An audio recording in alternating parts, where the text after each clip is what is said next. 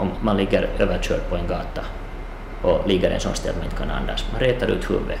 Huvudet böjer sig bakåt men man tar i så mycket att ansiktet ser på ett sätt framåt så som man normalt håller sitt huvud så att andningsvägen är öppen. Och på rygg lämnar man ingen att ligga, att, att vänder försiktigt då patienten på sidan.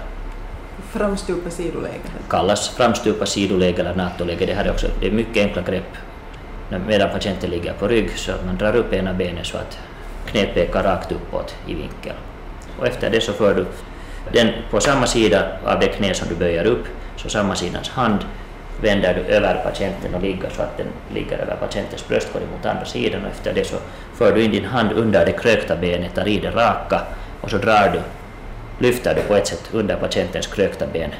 Så du har handen på det raka benet och handen på det raka benet under det krökta? Precis, och så hjälper du till med axeln och så faller patienten på ett sätt över, ligga på sidan på magen så att det krökta knäet blir över det raka och det stöder kroppen på den sidan och handen tar emot, den hand som du böjde över bröstkorgen, tar emot på andra sidan. Man ska inte böja huvudet bakåt utan huvudet rakt, lite kanske, en aning bakåt så att man ser att munnen är öppen.